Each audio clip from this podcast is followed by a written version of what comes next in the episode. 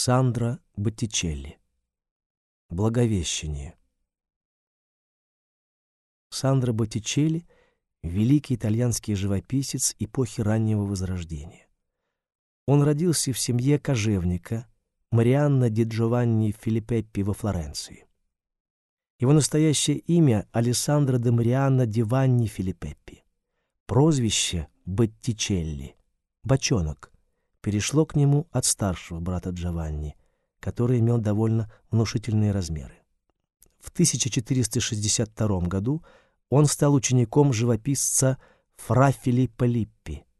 Затем Сандро перешел в мастерскую знаменитого флорентийского скульптора и живописца Андреа Вероккио, в которой с 1466 года обучался Леонардо да Винчи. В 1470-м Бодичелли открыл собственную мастерскую. В 1472 году он вступил в гильдию Святого Луки, объединявшую флорентийских художников и скульпторов.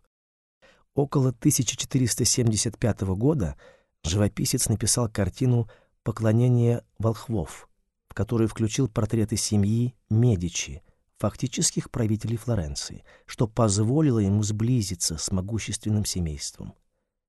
По этой картине можно судить о том, что стиль художника к тому времени уже сложился. Легкие, почти бесплотные фигуры — в развивающихся на ветру одеждах изгибаются, как языки пламени. Ритмическая игра беспокойных, словно взвихренных линий передает взволнованное, тревожное состояние персонажей. В 1481 году папа Сикс IV пригласил флорентийца в Рим, чтобы он вместе с Гирландаю, Росселли и Перуджино расписал стены его капеллы в Ватикане. Позже, 1508-1512 годах потолок и алтарную стену украсят фрески Микеланджело. Тогда Сикстинская капелла приобретет мировую известность. В 1490 году проповеди доминиканского монаха Джеролама Савонароллы переворачивают жизнь Флоренции.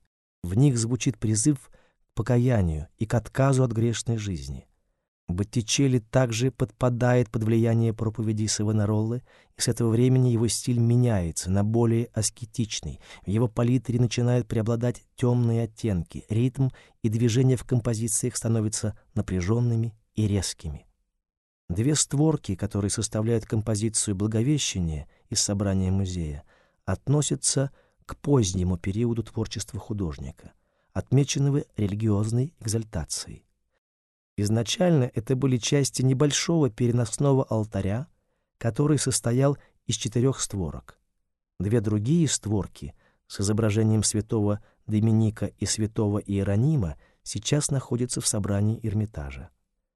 До революции 1917 года все части алтаря находились в собрании графов Строгановых. Створки очень небольшие.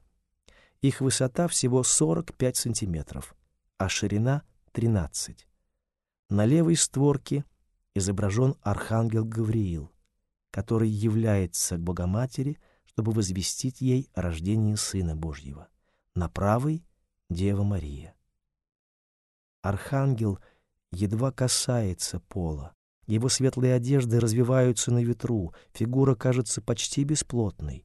В руке у него белая лилия, символ непорочности Девы Марии.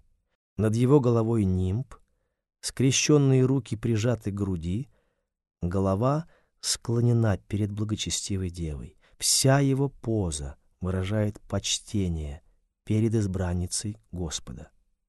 Склонив голову, Мария со смирением принимает известие о том, что станет матерью Иисуса Христа, Сына Божьего.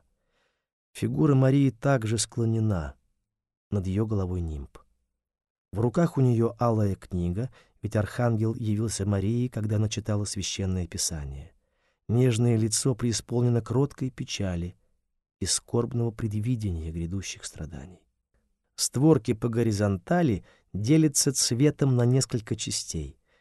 Нижняя часть примерно одна пятая от высоты, пол. Он довольно темный, выполненный в коричневых тонах. Над ним — возвышается темно-коричневая стена, по-видимому, деревянная, с филенками. На фоне этой стены написаны фигуры Архангела и Девы Марии. Верхняя третья часть композиции — небо. Сначала оно очень светлое, почти белое, но постепенно оно темнеет. В темной части неба изображен Бог-Отец, который внимательно смотрит вниз. Боттичелли трактует самое радостное библейское событие как драматическое предзнаменование будущей искупительной жертвы Спасителя. Стремительность острых линий в летящих драпировках одеяния архангела, экспрессия нервного рисунка, напряженность бледного, холодного колорита картины усиливает драматический характер сцены. Меланхолические картины Боттичелли отражают настроение этих смутных времен и знаменуют конец раннего Возрождения.